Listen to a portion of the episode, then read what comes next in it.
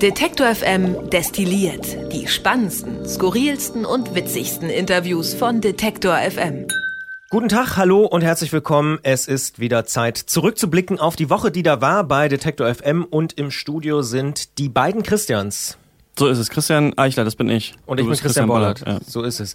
Hallo und herzlich willkommen äh, an dich und natürlich an alle da draußen. Bevor wir loslegen und ich glaube, so viel davon schon verraten, viel über Nachhaltigkeit, Klima und Umweltschutz reden. Mhm. Zwei kleine Housekeeping Notes, wie man so schön neudeutsch sagt. Ähm, wir haben es letzte Woche schon kurz angesprochen. Es ist gerade auf unserer Seite eine Umfrage platziert, die nicht wir machen, sondern tatsächlich unser Vermarkter. Das ist die AS&S. Das ist der Werbevermarkter Vermarkter der ARD. Das heißt, normalerweise verkaufen die Werbung für ARD-Programme wie, weiß ich nicht, 1 Live oder Jump oder Radio 1 oder so. Aber online eben auch unter anderem für uns, die Lage der Nation, die Süddeutsche und ich glaube sogar den Stimmenfang von Spiegel Online. Also so ein paar äh, Größe und 4000 Hertz, hätte mhm. ich fast vergessen. Ähm, und die machen gerade eine Umfrage zum Thema Podcast, Podcast-Werbung, wie soll die klingen, darf die klingen und haben dafür eben auch eine Version für Detektor gemacht. Und wir würden uns sehr freuen, wenn ihr da einfach mitmacht und das nicht einfach wegklickt, weil wir erhoffen uns und vor allem die AS ein paar Erkenntnisse dazu, wie Podcast-Werbung möglichst wenig nervig und vernünftig sein kann und was da ein gutes Verhältnis sein sollte. Tatsächlich haben wir so vor anderthalb Jahren schon mal eine Umfrage gemacht und da kam so ein bisschen raus, Liebe Podcaster und liebe Werbungstreibende, übertreibt's nicht und macht nicht so Sachen wie, oh, ich habe hier eine tolle neue Matratze entdeckt und die finde ja. ich persönlich ja total super. Ähm, das, das hat aber wirklich geholfen, weil Leute jetzt sich auf diese Studie und, und Umfrage berufen ja. und sagen, nee, die Hörer finden es voll doof, wenn es äh, so gekünstelt und dann habe ich noch die Zahnbürste entdeckt und die nehme ich jetzt auch immer und so ein Kram. Also das hilft uns tatsächlich in der Argumentation dann auch bei Werbepartnern, wenn wir sagen können, hey, die Hörerinnen und Hörer, die finden es voll doof, wenn das so übertriebener Blödsinn ist.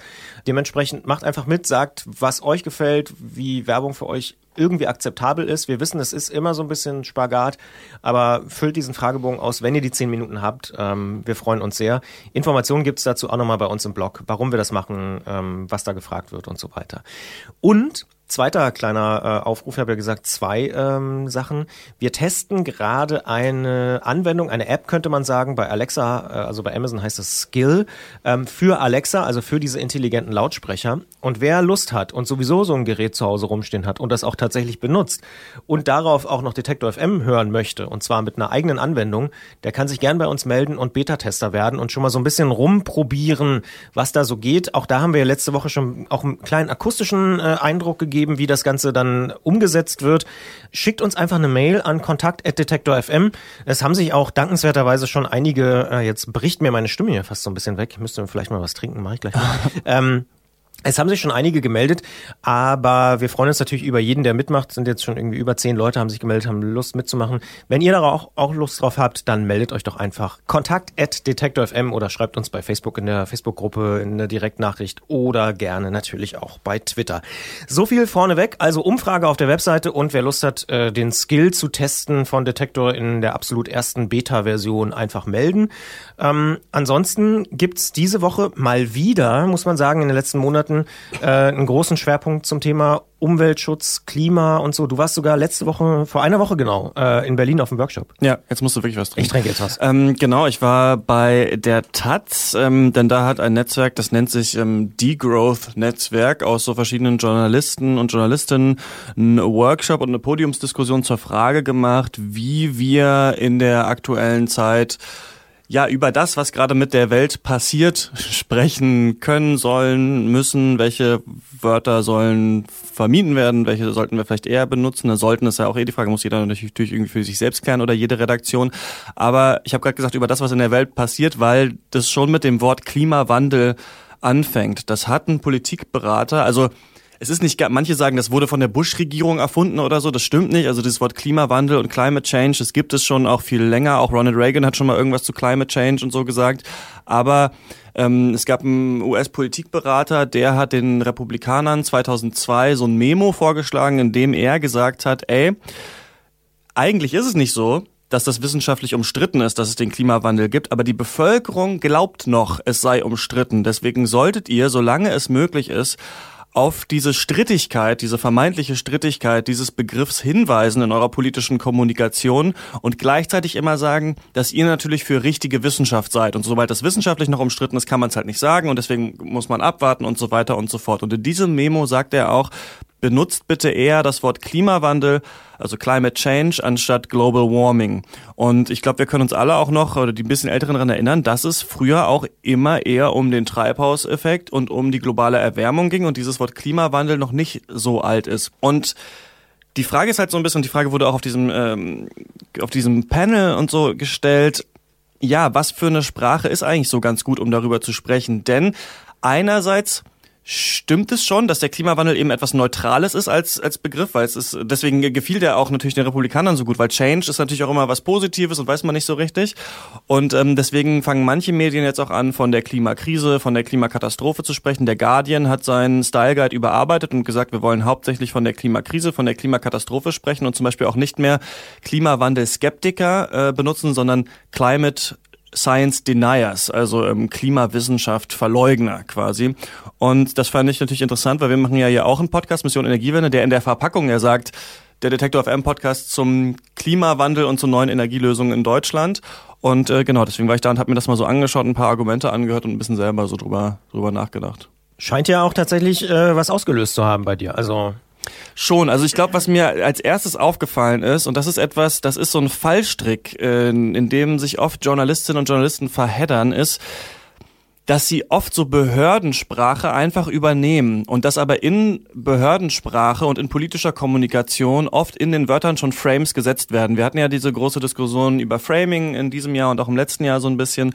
Und ähm, mir ist zum Beispiel nochmal eingefallen, es gab mal das äh, Gesetz zur besseren Durchsetzung der Ausreisepflicht und das hat dann, haben dann manche Gruppen Hau-ab-Gesetz umgetauft. Und ich glaube, da muss man aufpassen, weil Journalistinnen und Journalisten in Beiträgen natürlich oft dann in der Bundespressekonferenz sitzen und dann sitzen da Regierungsvertreter und sagen so, das ist jetzt das gute Kita-Gesetz. Das gute, genau, das gute Kita-Gesetz ja. oder das Gesetz zur tollen Abschiebung oder sowas oder mhm. zur besseren Integration und so. Und dann aber steht, stehen aber im Gesetz total krasse restriktive Maßnahmen drin. Und dann gibt es, glaube ich, so zwei Seiten des Journalismus. Der eine, der natürlich wiedergeben und erklären soll erstmal, worum es da geht. Und dann aber auch die andere Seite, die das schon auch einordnen soll. Und ich glaube, da können sich Journalistinnen und Journalisten schon mehr trauen, im Artikel dann zu sagen, ey, ja, das heißt zwar so, aber drin steht eigentlich das und daraus kann man eigentlich ableiten, dass dieser Name ein bisschen in die Irre führt. So, also diese Einordnungsleistung, das ist, glaube ich, manchmal gar nicht so schlecht und das ist eben gerade bei diesen ganzen Klimasachen schon so, denn das ist oft eine sehr kühle Wissenschaftssprache, die aber auch politisch genutzt werden kann. Und da kann es eben manchmal äh, schwierig werden, genau. Ja, finde ich eine total interessante Debatte, weil diese Frage, ob man das jetzt zum Beispiel Katastrophe nennt oder nicht, ähm, ja auch noch ganz andere Folgen hat. Also ich kann mich zum Beispiel noch erinnern, dass auch schon vor zehn Jahren oder so Wissenschaftler gesagt haben, ey, wir haben nur noch fünf Jahre, wir haben nur noch zehn Jahre, wir müssen jetzt sofort und so. Also dieses Alarmistische kann aber auch dazu führen, dass die Leute sagen, äh, das sagt ihr doch schon seit 20 Jahren, seit Rio eigentlich, dass wir jetzt sofort handeln müssen und so weiter. Und was passiert, sind ja nur so mini, mini, mini Schritte.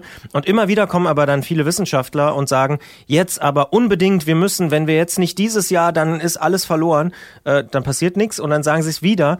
Also ob man nicht so dieses bei den Simpsons ist das, glaube ich, auch immer immer die äh, der Wolf, der böse Wolf kommt und so, äh, also ob man es nicht überdreht diese diese Schraube. Also es ist wirklich, glaube ich, ein ganz schmaler Grad, ähm, gerade auch für die Wissenschaft, die ja dann wiederum eben eigentlich nicht so alarmistisch und äh, praktisch Politik äh, agierend sein soll, sondern tatsächlich das erstmal so beobachten. Also es ist, glaube ich, echt ein, eine sehr komplexe Debatte.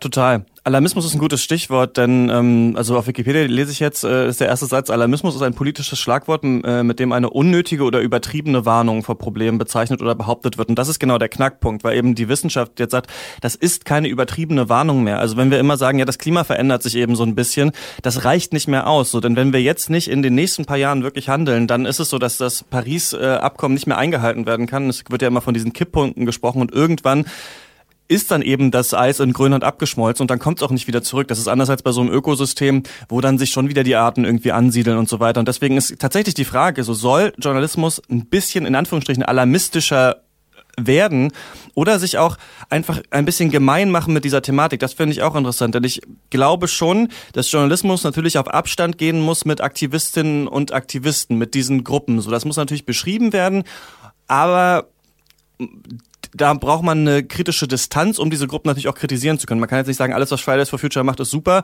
und äh, weiß ich nicht, nächste Woche kommt raus, keine Ahnung, was rauskommt so und dann heißt es ja, aber letztes Jahr, äh, letzte Woche habt ihr ja gesagt, das ist alles gut. Das, das stimmt schon. Aber damit dass wir gerade schon auf eine Katastrophe zusteuern und Handlungsbedarf ist. Ich glaube, das ist langsam auch beim Journalismus angekommen, dass es daran nicht mehr so viele Zweifel gibt und dass das tatsächlich auch irgendwie auf die Agenda genau, auch der Journalisten so gesetzt werden muss. Ja, ja. Aber ich weiß genau, was du meinst. Genau, ich bezweifle das ja überhaupt nicht, dass nee, es so ist. Klar. Ich sage nur, ähm, ich als Rezipient sehe seit 15 Jahren Klimaforscher, die sagen, also natürlich nicht alle, aber viele, wir müssen jetzt sofort, wenn jetzt nicht was passiert, dann.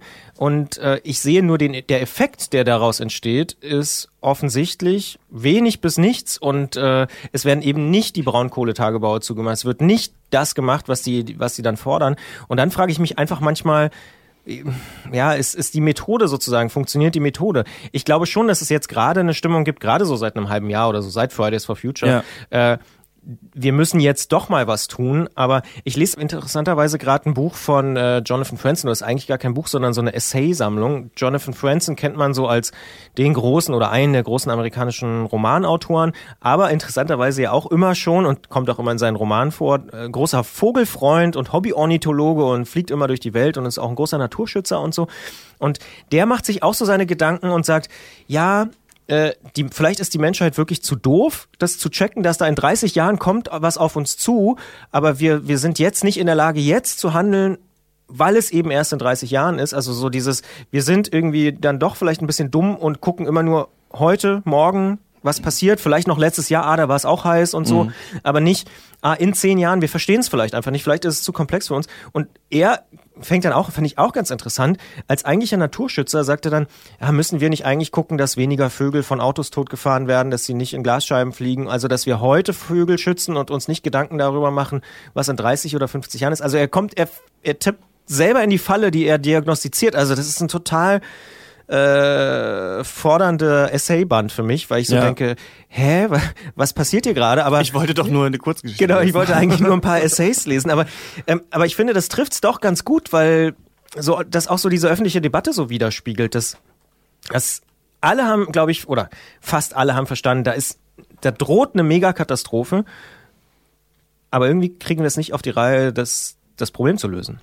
Ja, also gerade geht's natürlich so ein bisschen los und dass tatsächlich du jetzt diese neue Allianz hast, die ich auch wirklich faszinierend finde aus den Scientists for Future und den Fridays for Future. Also ich finde, ich finde das aus so einer moralischen Sicht einfach verdammt schlüssig, dass du diese Kinder hast, die natürlich moralisch noch nicht irgendwie eingekauft sind, die noch niemandem gehören oder so, die tatsächlich für ihre eigene Zukunft kämpfen und dann auf der anderen Seite diese Wissenschaftler, auch die Großen wie äh, ein Schellenhuber, ein Rahmstorff und so, die schon seit Jahren, seit, seit Jahrzehnten, wie du sagst, das schon sagen und jetzt auf einmal gibt es tatsächlich eine politische Bewegung, die aber aus Kindern und ihren Eltern, muss man mittlerweile ja auch sagen, besteht, mhm. die das jetzt so fordern. Also es, es wird spannend, ob da tatsächlich jetzt nichts passiert oder, ne, also das hat ja, was ich auch eben als als starkes Framing äh, bezeichnen würde, auch in der aktuellen Folge Mission Energie wieder ein bisschen kritisiert habe. Jetzt hat der Annegret Kramp-Karrenbauer davon geredet, wir brauchen einen gesellschaftlichen Klimakonsens.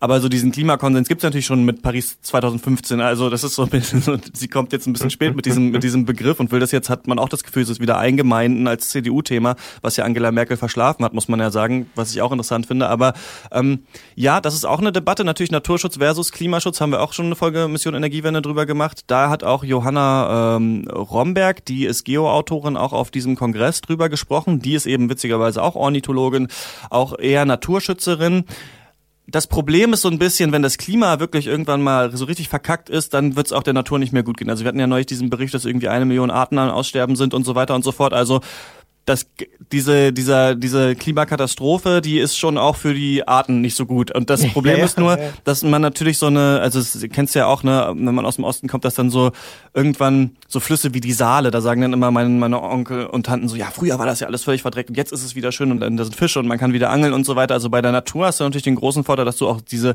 Veränderungen wieder siehst. Wenn du mal eine Fläche kurz äh, stehen lässt, dann kommen auf einmal die Vögel auch einfach wieder. Also das ist was anderes als beim Klima. Deswegen ist es aber eigentlich gerade interessant, dass obwohl das so ein abstraktes Problem ist, wir jetzt eine politische Bewegung haben, weil die Kids scheinbar verstehen, dass es zwar abstrakt ist und lange dauern wird, aber sie wahrscheinlich sie treffen wird. Sind. Genau. Ja, genau. Ja, und die Eltern jetzt merken, hm, wenn meine Kinder betroffen sind, dann ist es vielleicht äh, auch nicht so gut. Auch und doof. Genau, und das ist jetzt so eine, das merkt man. Ich glaube, so lange hat es auch gedauert. Plus jetzt diese Hitzesommer, immer mehr Katastrophen, so, so ne, das, man merkt schon so ein bisschen, dass die Leute da jetzt so die Zusammenhänge verstehen, wobei man natürlich nie einzelne Wetterereignisse jetzt direkt auf den Klimawandel zurückführen kann. Aber ähm, das diese Debatte fand ich trotzdem ganz, ganz interessant, ja. Ja, ja, aber ist inter also bei, bei Franson zum Beispiel ist mhm. es dann so, er fängt dann auch wieder an und sagt, naja, eigentlich macht es doch gar keinen Unterschied, ob ich äh, mit dem Auto oder mit dem Fahrrad irgendwo hinfahre, ob ich fliege oder nicht, weil ich persönlich und so, da kommt wieder diese, diese Debatte. Und auch im letzten Brand 1 Podcast geht es auch ganz viel um Komplexität und wie kompliziert Dinge sind. Und da ist zum Beispiel ein Thema auch Fliegen und hilft das was, nicht zu fliegen. Ich versuche auch seit anderthalb Jahren wirklich jeden Flug zu vermeiden, wenn es irgendwie geht. Und das gelingt mir toi toi toi auch ganz gut, aber da kommt dann auch wieder, dass es irgendwie 1,2 Prozent der Emissionen oder so sind halt insgesamt der weltweite Flugverkehr.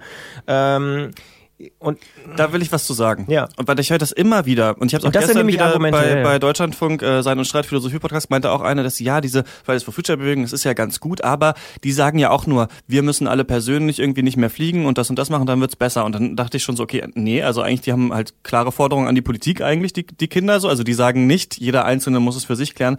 Und dann und es gibt immer diese beiden Strömungen. Es gibt die Politiker, da war ja auch mal in der Bundespressekonferenz, weiß jetzt nicht mehr, war auch jemand von der CDU, das war auch so ein witziger Ton, wo sie meinte, ja, wir merken ja jetzt mit Fridays for Future dass es ein gesellschaftliches Umdenken wird und deswegen denken wir, die Menschen werden eh weniger fliegen und deswegen kann die Kohle ja länger noch am Strom bleiben. So.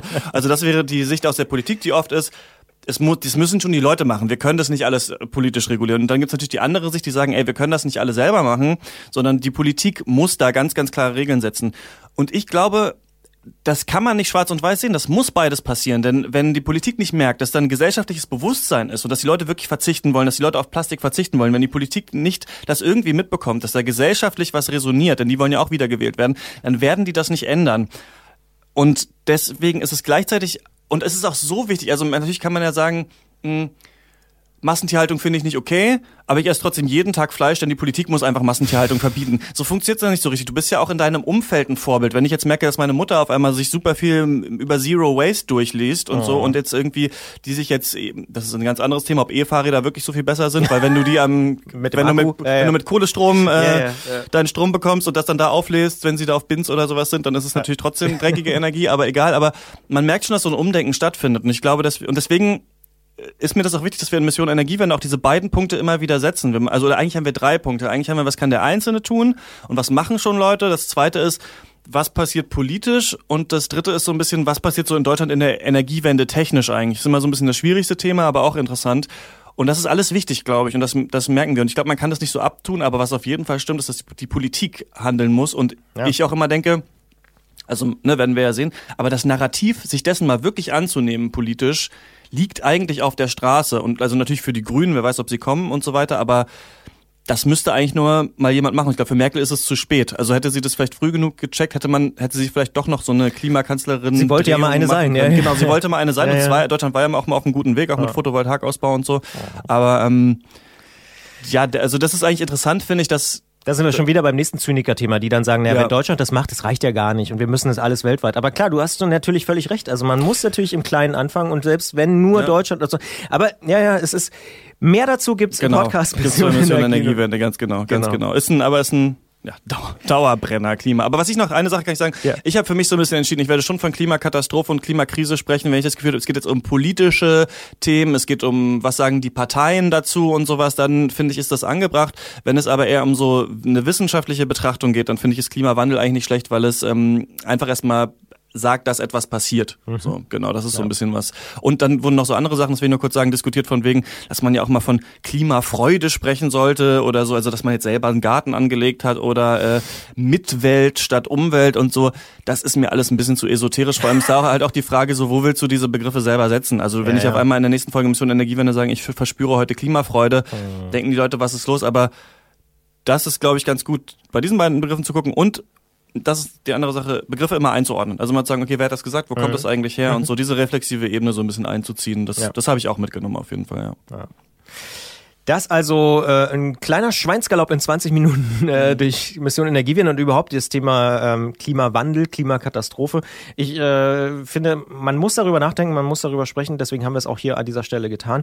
Bevor wir jetzt äh, uns auch schon ins Wochenende verabschieden, äh, hast du gesagt, du willst auch noch kurz über Shots reden, den äh, Filmpodcast, dein anderes Baby, was du noch am Wickel hast. Ja, stimmt. Ach ja, also ganz kurz. Und du bist ja großer Oasis-Fan, oder? Hm, Zumindest ja. mal gewesen und klar, immer noch Sympathisant. Würde ja, hast nennen. du von ja. diesem Film gehört, Yesterday? Habe ich davon gehört, ja. Aber ich habe ehrlich gesagt bisher nur davon gehört und gehört, dass es die Beatles da nicht mehr gibt. Genau. Ja. Also es ist vielleicht der Film mit der besten oder interessantesten Prämisse für einen Blockbuster-Film, der in diesem Jahr rauskommt. Und zwar ist es so, dass ein so einen riesigen Blackout gibt äh, auf der Welt und der, der Hauptcharakter Jack heißt, der ist so ein Straßenmusiker, unerfolgreicher Straßenmusiker, auf einmal von einem Bus äh, angefahren wird, im Krankenhaus aufwacht und nur er kann sich an die Beatles erinnern und sonst weiß niemand mehr, dass es die Beatles gibt. Ah. Und er sitzt dann da mit Freunden, die schenken ihm eine Gitarre und er spielt halt, will die mal ausprobieren, spielt Yesterday und dann sagen die, oh krass, was ist das für ein Song? Das ist ja der Hammer und er so, das ist Yesterday von den Beatles und dann, von wem? Und dann wird Ed Sheeran auf ihn aufmerksam tatsächlich in diesem Film und nimmt ihn mit auf Tour und so. Und dann wird er tatsächlich ein Superstar, weil er halt diese Songs alle hat und sich alle fragen, wer ist dieses Genie, mhm. das ähm, diese ganzen diese ganzen Songs im Gepäck hat. Und es gibt eben auch den Oasis-Gag am Anfang, googelt er eben so Beatles und dann kommen halt nur so Bilder von so Käfern und so. Dann googelt er irgendwie Oasis und dann gibt's Oasis auch nicht, weil weil es die Beatles nicht gibt, ah, gibt's auch okay. Oasis nicht. Ja. Und ähm, aber die Stones gibt's zum Beispiel und sind auch ja. berühmt und so. Und das ja. ist so ganz interessant. Der Film wird ist von Danny Boyle, ne, dem großen ah, Regisseur, okay. aber und auch geschrieben vom, ich weiß, ich habe jetzt vergessen, ich glaube Robert Curtis, dem äh, Schreiber von diesen ganzen äh, Notting Hill und äh, Love mhm. Actually und so Filmen. Mhm. Und der wird dann leider zu so einer super schmalzigen Liebesgeschichte, wobei diese ganze Grundidee wirklich genial ist. Und wir haben in der aktuellen Folge Shots, glaube ich, 40 Minuten drüber gesprochen. Ich habe auch mit einem Musikwissenschaftler, Volkmar Kramatz, darüber geredet, der ähm, ein Buch geschrieben hat über wie Hits Hits werden und was die Hitformel ist. Und wir haben uns wirklich ewig an dieser Frage abgearbeitet. Könnte denn jemand heute mit dem Repertoire der Beatles berühmt werden. Also haben wir heute ganz andere so Sensibilitäten, finden wir, würden wir auf die Songs gar nicht mehr stehen oder bleibt die Formel eigentlich gleich? Wie viel hängt an der Band? Wie wichtig ist der Text? Ne? Im Film will äh, Ed Sheeran dann Hey Jude, sagt er zu ihm, hey, sag doch lieber Hey Dude, das ist doch viel besser so und dann ne sowas. Also der Film, ich sag mal so, das ist der schlechteste Film dieses Jahr, den man trotzdem gesehen haben muss, finde ich, weil das einfach ein sau interessanter, sau interessante Idee ist. Aber der Film ist leider nicht so gut, wie er sein könnte. Das war lustigerweise so ein bisschen die Angst, die ich hatte. Also schon der Titel Yesterday, dass es dann am Ende so ein bisschen schmalzig wird und irgendwie. Aber vielleicht muss ich ihn doch gucken, weil du sagst, man muss ihn gesehen haben. Man sollte den schon mal, also ja. kann man sich auf jeden Fall angucken, ja, weil es eine echt witzige Szene. Äh, vielleicht wenn er mal auf Streaming ist, vielleicht muss man nicht ins Kino rennen, aber ja. ja. Christian Eichler sagt das. Ich bin Christian Bollert und wir sind raus für diese Woche und wünschen einfach ein schönes, entspanntes Wochenende und können uns nächste Woche wieder hören hier bei Detective FM Destilliert. Gibt's noch was zu sagen? Nö. Nö. Na dann, tschüss. Ciao. Detektor FM wird zu einem wichtigen Teil auch von unseren Hörern ermöglicht. Sie können noch mehr unabhängigen Journalismus wie gerade gehört unterstützen, indem Sie auf Detektor FM slash Danke die passende Möglichkeit auswählen. Vielen Dank.